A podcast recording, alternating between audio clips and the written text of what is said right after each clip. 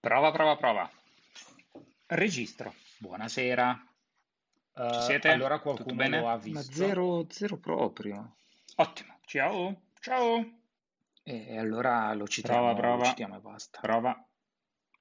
Sì. Così io Sì. non so cosa consigliare. Parlo anche io. Bordone, trovaceli tu. Benvenuti alla 32esima puntata di Joypad, cioè Corri. Salta! Beh, Spara? eh, ho capito, dove ci fai aspettare, io resto in pena. Colpa mia, Eh, colpa siamo mia. Matteo Bordone.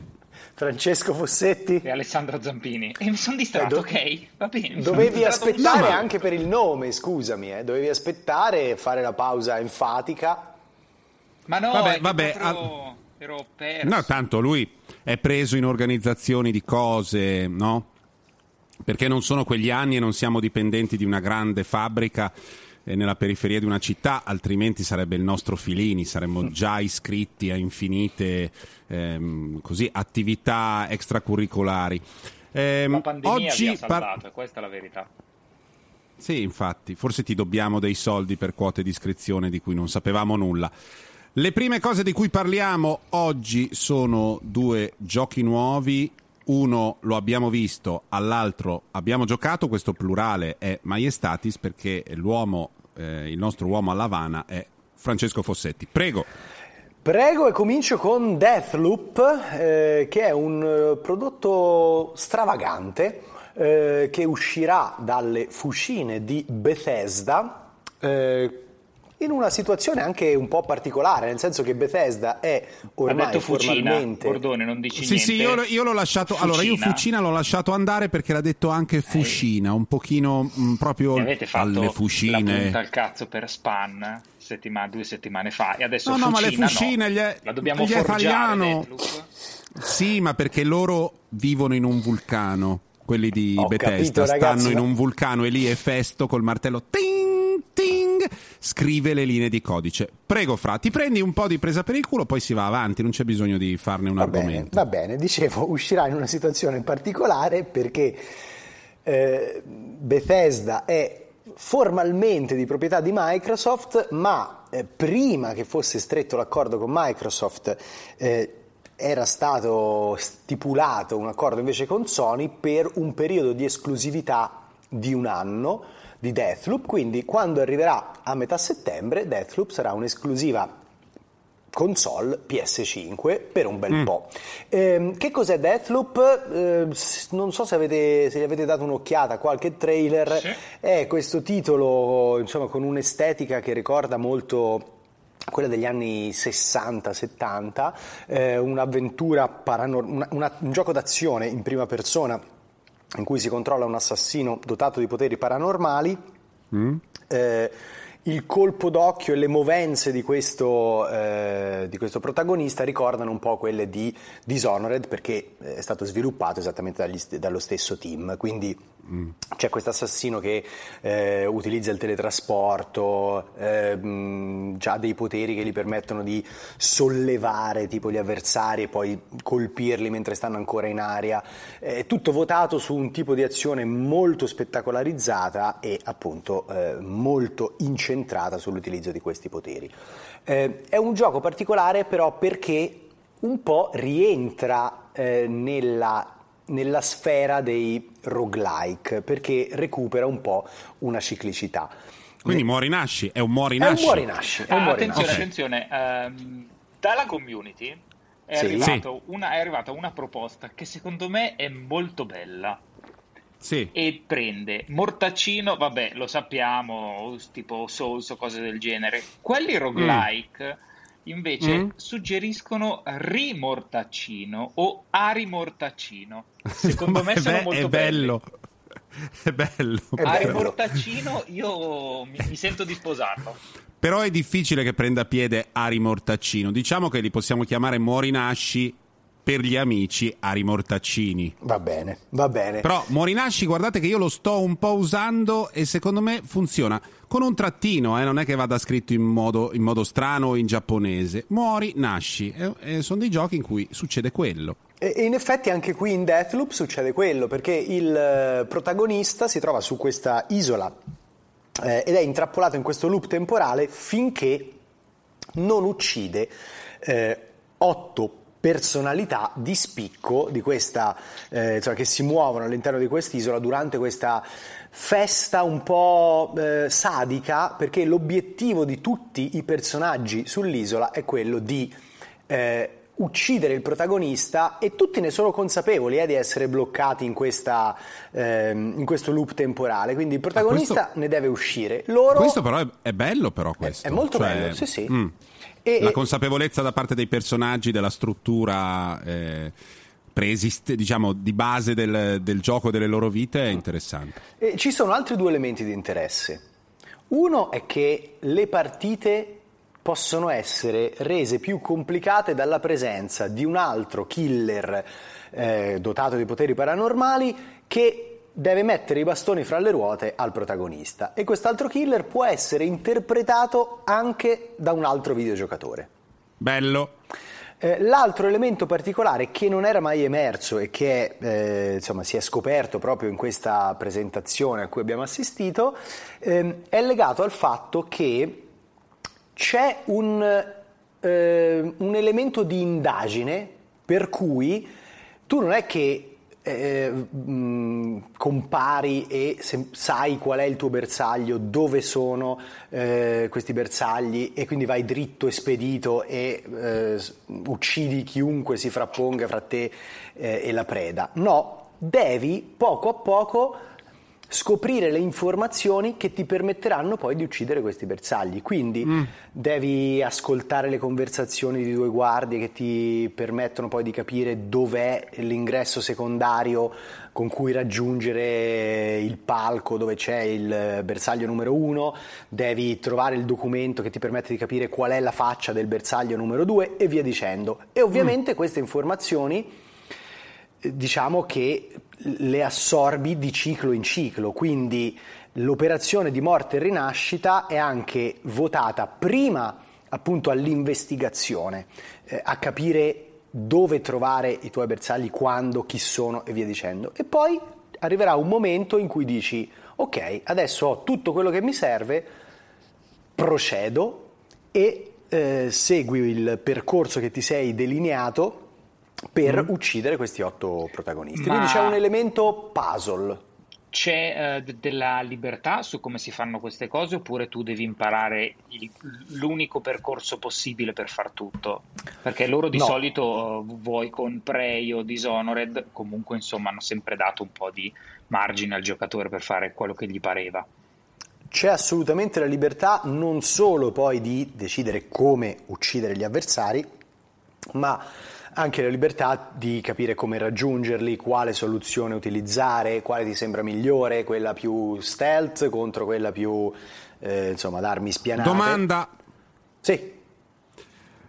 Un utente di Hitman trova soddisfazione in questo gioco? Lo trova una versione finalmente un pochino più dinamica e con intelligenza artificiale più, magari più evoluta e anche un po' meno enigmistica pura? Oppure è proprio un altro gioco?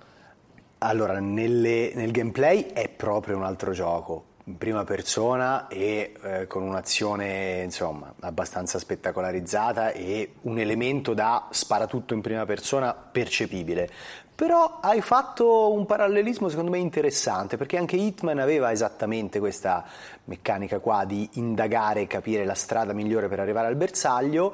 Qui è declinata attraverso una ciclicità, una ripetizione e secondo me qualche giocatore appassionato di Hitman potrebbe trovarci degli elementi interessanti.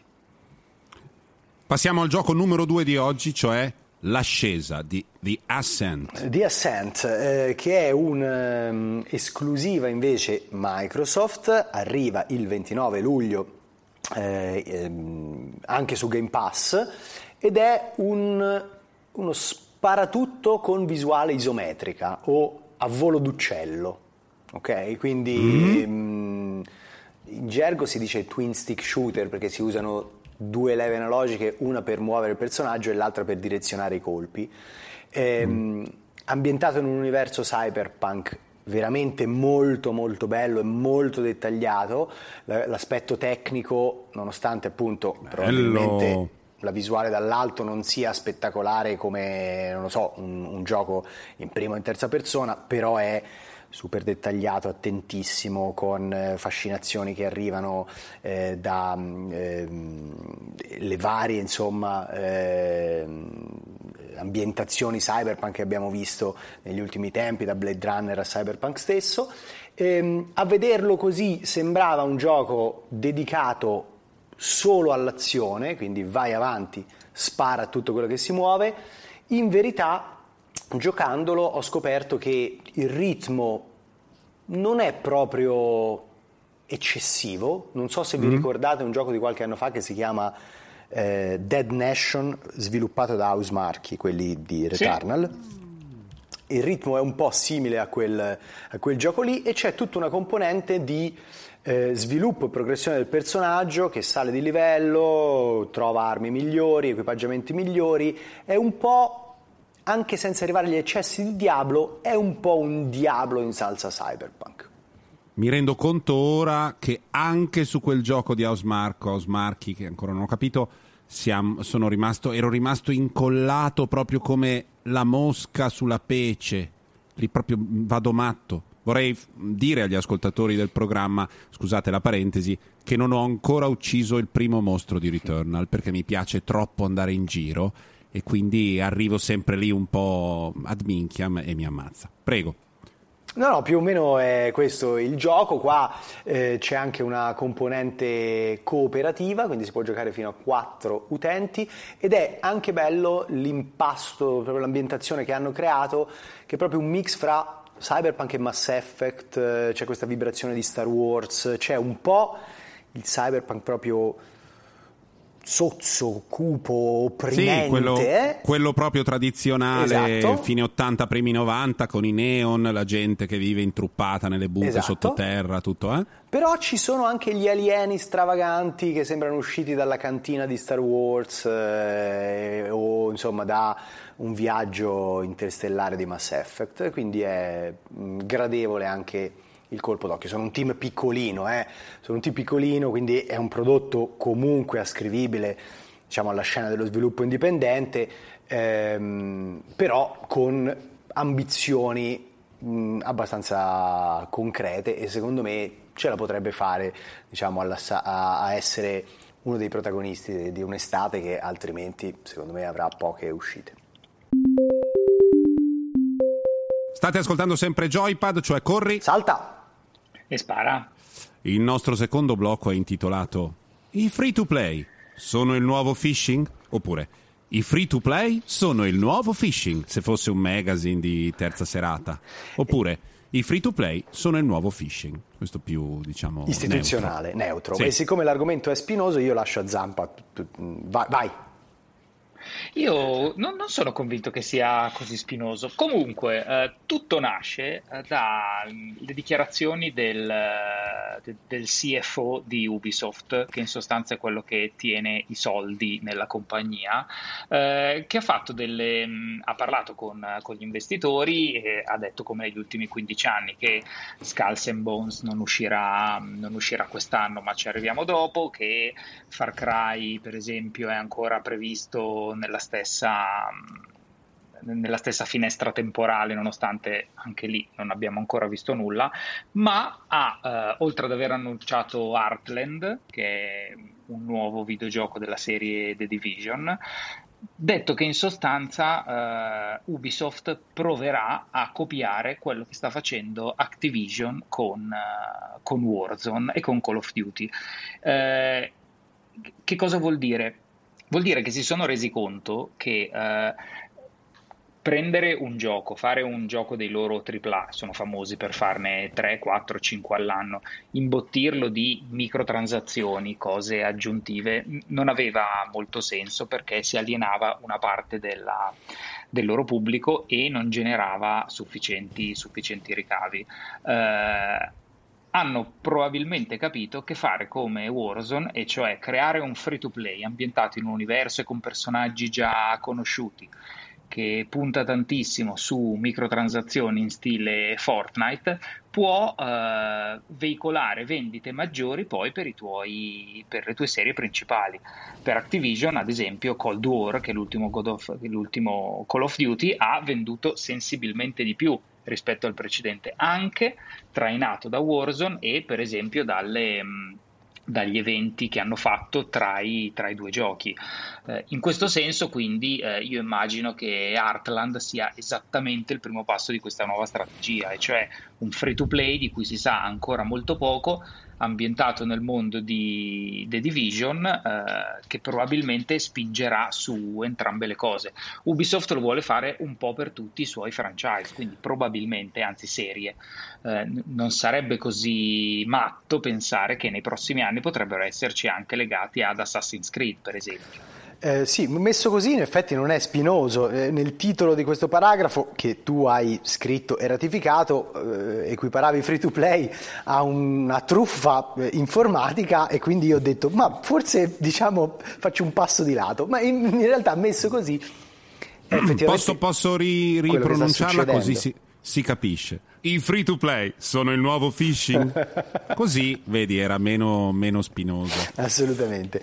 Ehm, sì, dunque tutto quello che ha detto Zampa è effettivamente cioè, è proprio la fotografia attuale del mercato eh, e sono convinto anch'io che eh, cavalcare un po' eh, l'onda dei free to play possa portare beneficio se alla base c'è un prodotto che convince eh, dal punto di vista delle ah, meccaniche beh, quello... di gioco quella è proprio la base. Eh, certo. Ah. Infatti eh, questi free to play sono in realtà poi dei, dei gioconi, esattamente come Warzone. Sì, Però sì. almeno già l'idea che eh, sviluppino qualcosa di dedicato e che non prendano una singola cosa e poi cerchino di, di acchittarla per uh, vendere qualcosa in più mi sembra un discreto passo avanti. Sono, sono d'accordo, ovviamente c'è anche la reazione eh, sempre esagerata di una parte della community che ha letto questa eh, diciamo, tendenza come, oddio, la fine di tutto, basta la fine del mercato dei AAA, invece in realtà è appunto come giustamente diceva Zampa anche un'opportunità, un'occasione perché un free to play fatto bene può fare anche da collante per i vari capitoli di una serie, stimolare le vendite di un gioco fatto e finito con una campagna e comunque dedicato anche al single player come era appunto Cold War. E, insomma, l'importante è che ci sia una strategia ben mirata e non insomma, svolazzante, come devo ammettere in altri casi è successo, perché sempre parlando di Ubisoft e free, free to play, parliamo anche di Hyperscape, che è stato forse uno dei flop ecco, più grandi dell'anno scorso. Eh. quindi vediamo un po'. La cosa sì, che beh, trovo, inter- da... eh, posso, trovo interessante che eh, Call of Duty abbia sempre avuto un gioco online di grande successo, ma ora si è arrivato proprio alla quadratura del cerchio nel senso che il, la sua parte online è free to play e uno si, diciamo, viene da anni in cui c'era uno svuotamento da parte del gioco online del, del, della storyline, diciamo, no? del, della storia, perché serviva che la storia fosse coerente con uno spazio di gioco che in realtà era dove c'era la ciccia. Invece nella versione attuale tu hai un gioco che è stabili- stabile nelle, nelle, sue dinamiche e funziona per come funziona, che però ha grande vantaggio dall'avere dell'immaginario. Non delle dinamiche, ma dell'immaginario. Ovviamente il motore è lo stesso. Però il fatto che sia un gioco sulla guerra fredda e sia un gioco completamente diverso da Warzone, come ritmo, come andamento, con tutta la parte di indagine appunto di cui parlavamo prima, che c'è anche in Cold War, in cui devi cercare di capire cosa fare, eccetera, e origliare. C'è stata una grande divaricazione fra la, il, il gioco online, che stavolta è free to play, e la storia, e forse questo può essere di beneficio a tutti e due eh, i lati effettivamente, perché non te ne fai nulla se hai un free to play che funziona molto di un, uh, un gioco della stessa serie che porti avanti eh, insomma, la, la, la storyline e che sia asciutto. Anzi, più c'è immaginario, più ci sono elementi, più li puoi travasare di là come skin, come sì, eh, sì. architettura, scenografia, eccetera. Esatto, perfetto. Eh, non avrei saputo dirlo meglio.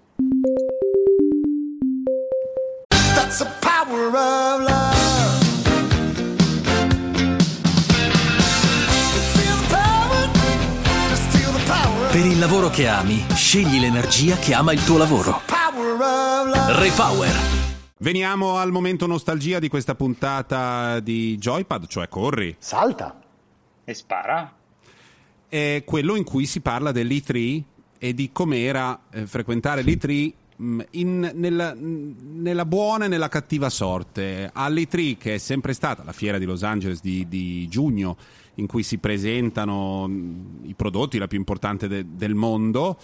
Eh, è sempre stato un luogo di scoperte di piccoli giochi indipendenti che ce la fanno o di progetti laterali ex indipendenti presi dai grandi publisher che ce la faranno o di qualche nuovo nome, ma anche di giganti, colossi, eh, monumenti delle fandonie e delle prese per i fondelli che all'E3 hanno proprio terreno fertilissimo perché è come terreno vulcanico, organico, ricco di humus in cui qualunque puttanata fiorisce e diventa un giardino pensile di fantasie e poi i giochi o non ci sono o fan schifo. Capita e mm, siccome io ho una memoria storica mm, scarsa, lascio la parola a Zampa per cominciare con questa carrellata di annunci truffa dell'E3. Allora, io eh, allora, detto che la parte più bella, ma di gran lunga delle tri sono le conferenze dei, dei produttori delle console, che ognuno interpreta un po' nella sua, nella sua, maniera bizzarra. Tu fai vedere alle stesse persone le stesse conferenze e in base poi loro, a, ai loro vari pregiudizi dicono questa è stata meglio, questa è stata peggio, con le stesse cose fatte vedere per tutti. Uh, Sony, per esempio, negli anni passati ne creava di lunghissime, mortali, ma proprio mortali, con intere minuti dedicate al. Ve lo ricordate il libro che si animava con la telecamera? Io mi ricordo una sì. conferenza Wonder che Book. ha avuto forse 25 minuti dedicato a quello che ha fatto cioè letteralmente ha distrutto qualsiasi voglia di vivere o i tempi del move. Eh, poi però gli capitavano gli anni in cui, adesso non mi ricordo se fosse il 2016 o 2017, di fila presentava Shenmue 3, The Last Guardian e il remake di Final Fantasy VII. Detto questo, negli anni di sole presentate in pompa magna ne sono arrivate ma proprio tantissime. Parto da quelle più vecchie che uno poi si dimentica di aver, di aver visto, come per esempio The Agent di Rockstar. Beh, visto, credo abbiano visto è presentato grande... solo il logo. Solo il logo, che era quello con la pistola, con la pistola. esatto, che poi formava. Era forse al lancio il primo anno di PlayStation 3. Esatto, era prima del lancio di PlayStation 3 ed era anche un evento abbastanza mh, insolito perché Rockstar non era mai salita su un palco delle tre big eh, durante le tre, forse erano anche diversi anni che non si presentava proprio alle tre. E, e eh lì diciamo Sony evidentemente insomma, riuscì a strappare questo accordo più comunicativo che di sostanza anche per fare un po' l'effetto meraviglia, cavolo Rockstar che fa un'esclusiva eh, su PlayStation Beh, così capaci tutti però a fare l'effetto meraviglia e crei un logo finto, chiami un'azienda a truffare tutti. È bella cioè, bravi, però, insomma. E poi non si è mai più e... saputo niente e lo sviluppo no, è definitivamente niente. morto. Come Deep Down di Capcom, che però avevano almeno avuto la decenza di creare un trailer fintissimo, a... tra l'altro. Attenzione, perché io Deep Down l'ho giocato eh? Cioè, c'è stato un momento in cui era perché a un certo punto è diventato poi free to play nel suo non esistere esatto. comunque aveva fatto quel passaggio no no c'era una demo ehm, al TGS dell'anno eh, in cui poi sarebbe uscita la PlayStation 4 eh, io andai al TGS lo provai era la cosa più distante da quel trailer che si era visto, cioè se vi ricordate anche la distanza che c'era fra Killzone 2 e il trailer di Killzone 2. Qui siamo proprio a un livello ulteriore, cioè sembravano tre generazioni di differenza, e quindi eh, meglio eh. che non sia mai uscito. Ma era una roba terribile con dei dungeon generati proceduralmente tutti fatti a quadrettoni che sembravano disegni, sai i disegni delle mappe di Dungeons and Dragons che facevi sul, sul quaderno a quadretti sì. a, a, in prima superiore. Quella roba lì mm, senza level design, con dei nemici bruttissimi, proprio terribile. Vai Zampa, procedi. Bene, mi sembra. E, um, uh, allora, un altro, uh, di, un altro gioco che era stato presentato con tra l'altro diversi, diversi minuti a disposizione, che rientra nella meravigliosa categoria del ti faccio vedere questa cosa che però non è vera, tra cui questa categoria fa parte anche Cyberpunk 2077. Eh, Mamma mia, che polemico a rivangare. Già abbi- hanno avuto problemi grossi, poverini. Sì, beh, pro- Adesso rivanghiamo. Hanno, hanno, credo, fatto il miglior anno fiscale della loro storia con quei problemi grossi. Arriva lui col pauperismo, vuole levargli i soldi a sti poveri ragazzi. È una truffa, sai? Bene, bene, andiamo avanti, andiamo avanti troppo, troppo sotto silenzio. Uh, comunque, Beyond Good and Evil 2, che credo sia stato uh, l'ultima volta in cui uh, Ubisoft sparava i trailer evidentemente improbabili per poi fare 20 o 30 passi indietro. Avevano iniziato questa, questa piacevole tradizione con il primo The Division nel 2012 forse, 2013. Sì, de, de, sostanzialmente dei film in CGI. Eh che servivano a dare l'impressione, l'idea di quello che poi più avanti forse sarebbe stato il gioco, mm. ma noi erroneamente pensavamo che quello fosse gameplay. Eh no, aspetta, no, aspetta, c'è, secondo inspired, me, è inspired. Secondo me no, c'è una bella differenza, nel senso che Beyond Good and Evil 2 si era visto veramente come un trailer in CG che era come una cutscene, non c'erano sequenze di gameplay, era proprio un sì, piccolo vero, cortometraggio animato in computer grafica che doveva dare un'idea dell'atmosfera e dei personaggi. Quello di The Division era più eh, sì. limite, mh, insomma, fuffa truffa, eh, eh, come Cyberpunk, forse come Dying Light, eh, come eh, Killzone che citavo prima, nel senso che ce l'avevano spacciato come una roba che effettivamente poteva essere in game, magari sulla configurazione PC della vita, però ci si poteva arrivare. Non era assolutamente vero. No, no ma neanche, neanche lontanamente. Cioè c'era quella scena dove lui si avvicinava verso la portiera di una macchina aperta e passando la chiudeva che se la ricordano tutti perché era clamorosa e in realtà poi tu passavi vicino a quelle macchine e rimanevi bloccato da un muro con quella portiera aperta non la potevi superare mai neanche facendo brillare la macchina. Però quella neve, eh? Eh, quella New York. C'è, c'è da dire che Ubisoft almeno ha nel senso sparano sempre forte, però dopo qualche anno imparano uh, a, a, dare un po' più con, con, i piedi per terra. Tutti gli ultimi loro uh, trailer di reveal erano proprio con le scritte giganti: Oh ragazzi, guardate che ci stiamo ancora lavorando, eh oppure collegherà con i settaggi grafici a 640x480 così al massimo poi ne avevano solo da guadagnare dopo. Vi ricordate a proposito di Ubisoft anche Watch Dogs, il primo Watch Dogs, come l'avevano eh presentato sì. e poi come era successo, cioè come era arrivato sul mercato, insomma. Mm. Non mi ricordo, c'era, una, c'era quel, quel, quella bella divaricazione che c'è fra un sommo capolavoro e dei pixel. Io credo che il primo Watch Dogs sia forse il primo momento sto- nella, storia del recente, nella storia dei videogiochi in cui è proprio uscito fuori il termine downgrade, si è diffuso ed è diventato eh, sai che forse sì. di proprietà sì. anche del popolo, eh, cioè non più un termine tecnico ma proprio un eh, una terminologia per identificare proprio il eh, divario che c'è fra la, eh, i target render e il gioco. In effetti mi ricordo una presentazione in cui si parlava per dei minuti di questa incredibile ehm, plasticità del vento di Chicago con dei video che mostravano. È vero, è vero, c'era nella presentazione del gioco il motore sembrava un animale dotato di vita propria, capace di esperienze incredibili Poi, Invece era una panda. Poi, sì, poi ci abbiamo giocato ed era, pe, pe, pe, era la roba di Jurassic Park. Bello, Chinese Jurassic Park.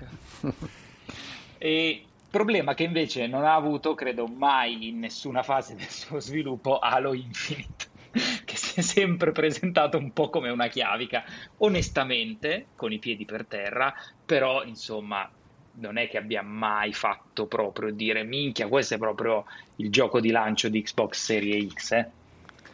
È vero, e in questo caso il, eh, il problema... Il secondo ha fatto ancora peggio. Come il?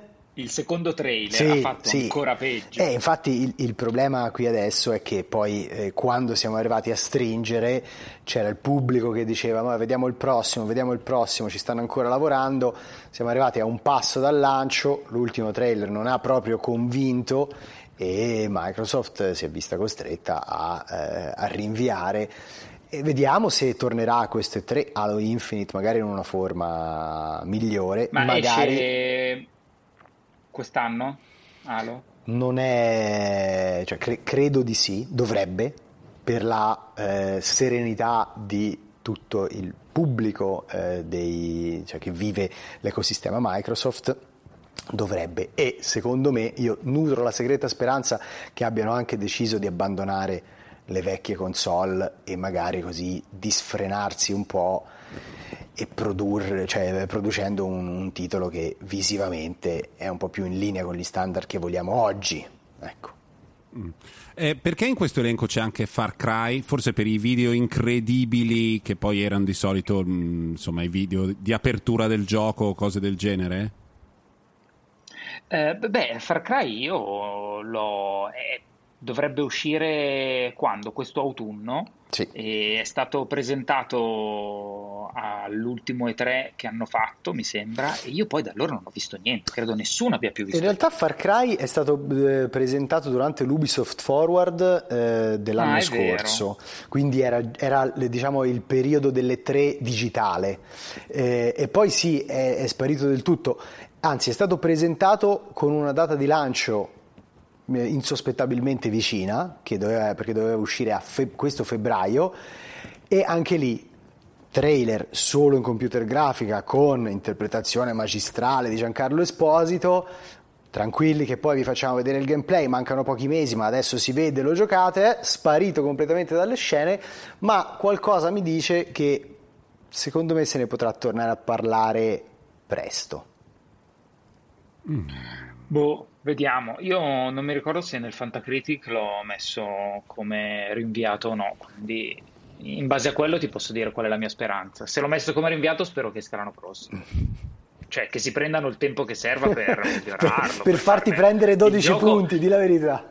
Il gioco che gli utenti meritano, mica lo dico per me. State ascoltando Joypad, cioè corri. Salta e spara. Ci occupiamo anche di grandi ritorni. Questo blocco si intitola Non si esce vivi dagli anni 10. Alessandro Zampini che cita gli After Hours, una cosa incredibile. Ehm, senza Beh, saperlo. Perché? Perché, perché Manuel Agnelli è un mio compaesano. Ah, è una cosa vostra di Corbetta. Esatto, capisci perché lui scriveva tutte queste cose di depressione, depressione, morte e provincia? Perché è nata Corbetta. Bene, giochi degli anni 10 che tengono botta e anche forte. Il primo è Mass Effect Legendary Edition. Uh, è uscita quando? Settimana scorsa? Settimana scorsa. La... Guardate che Legendary poi ci danno Edition. dei milanesi, ci danno dei milanesi. La scorsa settimana, anche tu che sei toscano, settimana scorsa non si può. È uscito la scorsa settimana. No, settimana, perché è una delle cose che, che fanno innervosire molto i non milanesi. La settimana però c'è No, l'articolo, cazzo, sto eh. fatto che noi togliamo gli articoli. Vabbè, andiamo avanti. Madonna, sembra a lavoro o al lavoro. Eh, bene, te lo dico, okay, poi se ci ragione, sentono però... sotto il po' gli girano le palle. Eh, allora... Eh. Va bene. E comunque, è adesso non so più come dirlo, sono confuso. la, so settimana scorsa, la scorsa settimana, la ma scorsa bisog... settimana eh, è uscita la Legendary Edition di Mass Effect, che è l'edizione tutta, tutta imbellettata dell'intera trilogia di Mass Effect che insomma, ha avuto il suo peso e la sua storia nella, ormai in due generazioni fa di console, perché non era PlayStation 4, ma PlayStation 3 Xbox 360. Il primo era un'esclusiva 360. Esatto. Anzi. Sì. Uh, dal secondo è arrivato anche su, su PlayStation. Uh, insomma, al netto di un finale un po', un po', contestato è proprio stato il, il giocone e la serie gigante di quel, di quel periodo. Sì, sono d'accordo e appunto secondo me eh, già era molto avanti nella scrittura, nel, nel senso di scala, nella epicità, tant'è che giocato ancora oggi funziona bene. La Legendary Edition ha cercato di svecchiare un pochino il, la grafica, ehm, ha smussato alcune spigolosità proprio della struttura del gioco, eh, ha fatto il minimo indispensabile per ammodernarlo un po', ma quello che ancora oggi si vede è che sotto c'è un gioco diciamo, che si tiene in piedi da solo e che era, eh, cioè era propriamente un capolavoro. Forse eh, non si esce vivi dagli anni 10, nel senso che eh, dopo quel progetto lì fatico a, a, vedere nella fantascienza videoludica un altro titolo, un'altra saga eh, che abbia mh, puntato così in alto proprio dal punto di vista anche della volontà di creare un, una grande epopea eh, capace di durare non un titolo ma insomma eh, un'intera trilogia. Beh dai c'è, c'è Destiny. È vero, c'è Destiny, sì. A parte quello, però, non mi viene in mente realmente nient'altro. Tutto il resto sembra un po' l'effetto film di fantascienza di Netflix, che è questa nuova categoria, per cui ne fanno uno ogni due settimane e tendenzialmente fanno un po' tutti cacare, però ci provano fortissimo e io sono anche contento perché a me la fantascienza, quella cippettona, piace un sacco. GTA 5? Eh beh, GTA 5 è il gioco che continua a vendere nonostante abbia... Quando, quando è uscito il GTA 5 originale? Tre 13? nel 2000 e... ma no, prima. Secondo me 13. Vai, andate a cercare. Scusa, Comunque... È uscito... Alla fine erano gli ultimi anni di PlayStation 3, forse l'ultimo anno di PlayStation 3. Eh, allora sì, GTA 3, era il 2013. Sì, sì, 2013. 2014. 13, no, 13, 13, 17 2013. settembre. Sì. Eh, per una volta che do un dato corretto, e, eh, va sempre segnalato. E la notizia è che esce un'altra versione di GTA 5 ottimizzata per le piattaforme eh, che adesso possiamo chiamare current gen di questa generazione, quindi è la terza, cioè la seconda riedizione, la terza edizione, quindi prima PlayStation 3, poi PlayStation 4, nel mezzo c'è stata anche la versione PC, eh, anche quella ammodernata tecnicamente, adesso eh, versione PlayStation 5 e, e questa è nel senso... Poi ti chiedi come fa a essere forse il singolo gioco più venduto della storia, credo abbia venduto boh, 140, 150 milioni di copie. Beh, però puoi comunque chiederti come fa, nel senso che qualsiasi altro gioco, se viene rilanciato anche in versione ammodernata, non ottiene gli stessi risultati. Eh, quindi un, un, po' della magia rockstar un, incomprensibile sotto sotto c'è. Sì, c'è, c'è anche, c'è anche il fatto che loro, di, mi ricordo anni fa, ma tipo 4, 5 anni fa, una cosa del genere, eh, dissero che la cifra investita in GTA 5 ehm, in GTA Online aveva superato l'investimento del gioco di GTA 5, ma diversi anni fa, nel senso che funziona anche perché lì c'è un'iniezione di contenuti, di denaro, di promozione, di mondo che gira ancora intorno a GTA che non è figlia di un grande successo di un'opera che viene mollata sul mercato e lasciata lì a, a mietere vittime. In realtà c'è, c'è un lavoro no? costante e continuo. Sì, però sai che io ho un po' la percezione che in realtà la gente ricompri sempre GTA mm. 5 e che a GTA mm. Online non abbia tutto questo peso. Lo stavo per dire io, cioè sì. no, allora GTA Online secondo me ha molto peso perché ha una sua community enorme che continua a spenderci, a comprare le shark card, a fare contenuti extra, però secondo me c'è anche una parte consistente della community di giocatori che gioca a, fra virgolette, la storia di GTA. Poi magari di GTA 5, poi magari entra e semplicemente spara a destra e a sinistra per, per, prendersi le 5 stelle, scappare dalla polizia e quindi solo cazzeggiare. Però secondo me c'è anche tanta gente che fa quello, c'è ancora tanta sì. gente che fa quello. E invece di The Last of Us perché torniamo a parlare per il film? No, perché rifanno il primo The Last of Us. Forse, Zampa, dai, forse. Allora, io vero, non è ancora confermato, però insomma lo do abbastanza, sono fiducioso e lo do abbastanza, abbastanza per certo. Sei sicuro che non l'abbiano ancora confermato? Sono sicuro, sì, sì. È uscito e il report comunque, di Schreier. Parrebbe, parrebbe che ci siano fortissime possibilità che rifacciano il, il primo della Stovaz usando un po' l'infrastruttura tecnica del, de, del secondo. Diciamo che è un gioco Dove... che, ha, che ha un reboot chiacchierato. Beh, non credo sia un reboot, ma proprio un remake. Mm. Ah sì, no, cioè, scusa, non un reboot. Par. Sì, sì, sì, un remake, un remake. E per le nuove console, beh, la storia comunque, mh, mm, cosa vogliamo dire a quella storia lì? Cioè, non ha, non ha i pugni nello stomaco violentissimi del secondo capitolo, ma è una storia struggente di una dolcezza infinita, mm, anche lì proprio niente da dire, se rimetti a posto un po' il gameplay dei combattimenti e lo rendi più fluido, e, mm, il sì. gioco... Se c'è da chiedersi se ha senso, cioè se... È, è questo più che altro, non è che sia uscito 50 anni esatto. fa. Esatto. Eh. E poi Magari... appena uscito il 2, nel senso non stai allargando così tanto quel, quel mondo mettendo dentro altra roba. Hai fatto l'1, hai fatto il 2, rifai l'1 a stretto giro, è un po'... Bisogna vedere quanto so... lavoro c'è, scusate, non voglio fare quello freddo calcolatore, bisogna vedere quanto lavoro c'è per far uscire questo remake di The Last of Us. Se il lavoro Secondo non è troppo... Parecchio Beh sì, calcoleranno loro, però devo dire che la popolarità del, della serie The Last of Us con il secondo capitolo è arrivata alle stelle e il gioco è diventato un gioco stimato e considerato, considerato da un ambito, di, cioè da un pubblico talmente variegato da ogni punto di vista che forse può avere senso capitalizzare su questa nuova popolarità del titolo. Siamo arrivati all'ultimo blocco di questa puntata di Joypad, cioè corri, salta e spara. Ed è quello dell'argomento a piacere, il primo è Alessandro Zampini, detto Zampa. Allora, io chiedo scusa a tutti quelli che non abitano a Milano, però uh, quello di cui parlo adesso è un delivery che si chiama Frit Fighter, c'è su tutte le piattaforme di delivery della, de, della zona di Milano. Uh, fanno dei fritti buoni, dal, dalle verdure al pesce alla carne.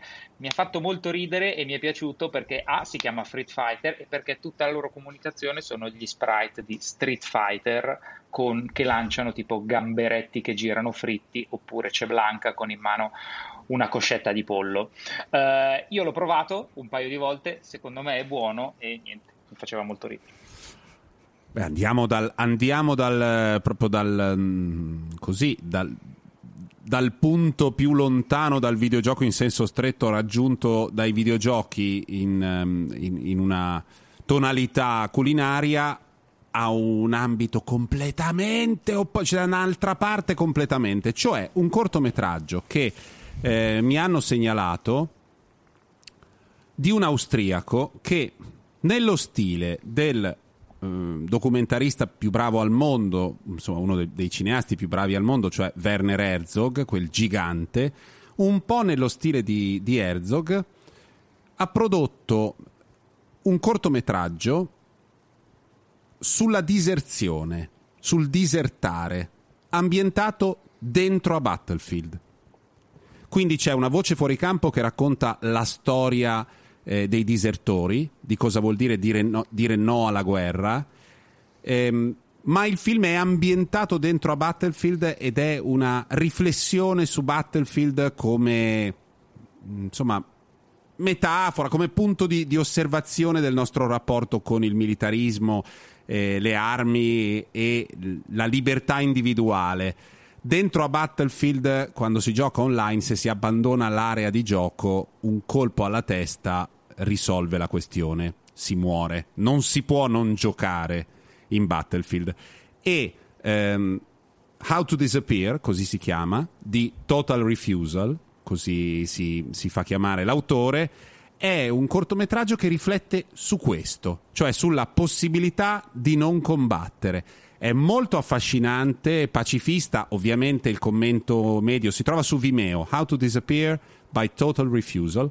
Ovviamente il commento dell'utente medio è ma no, perché devi dire questa cosa su Battlefield? Non è un gioco militarista. Non va preso come un giudizio su Battlefield, ma come una riflessione in forma videoludica alla fine, però il videogioco è usato come eh, set cinematografico fanno delle cose stranissime, tipo a un certo punto dentro a Battlefield cominciano a strisciare e non sparare più e i compagni di squadra gli sparano, cioè una serie anche di esperimenti sociali legati al concetto di smettere di sparare, non voler combattere, che ovviamente è paradossale in un gioco online dove si spara e si combatte. How to Disappear by Total Refusal. Bistecchina panata, sovraccoscia di pollo fritto croccante, zampa, i falafel sono buoni, sì? Sì, Perfetto. Falafel, non falafel. Falafel. Falafel, falafel. Eh, King of Seas, il mio consiglio è King of Seas, ehm, che è un gioco sviluppato in Italia dai ragazzi di 3D Clouds ed è un gioco a sfondo piratesco, si prende il controllo di un galeone armato di tutto punto, la visuale anche qui è isometrica dall'alto, ricorda un po' eh, come filosofia il vecchio Overboard che uscì su PlayStation 1 e che ci ricordiamo forse in due, si solcano i sette mari e si, c'è, c'è proprio una parte di esplorazione, una parte di combattimento eh, in cui si, cannoneggia, si cannoneggiano le, le, navi avversarie, poi ci sono tutta una serie di abilità anche un po' creative, diciamo, ma tutte calate nella realtà piratesca, piacevole, divertente, molto arcade nel, nell'impostazione, con anche un buon senso di sviluppo e di progressione di questa nave e poi finalmente insomma, un gioco italiano che raggiunge anche eh, diciamo una buona notorietà, si è, si è visto su, in, in, qualche evento di respiro internazionale, quindi mi fa piacere consigliarlo e supportare lo sviluppo italiano. Allora, Fra, se è italiano, uh, devo fermarti, ma si apre sempre con l'italianissimo okay. King of Seas. E invece ti dico questo: un gioco Guarda di che pirati... non, ha niente, non ha niente da invidiare a certi titoloni d'oltralpe. Eh? Senti, eh, un gioco di pirati tutto italiano. Sì. Ottimo. Ottimo. Molto bene. E con questo giusto richiamo alla nostra identità orgogliosa nazionale finisce la 32esima puntata di Joypad, cioè corri, salta e spara.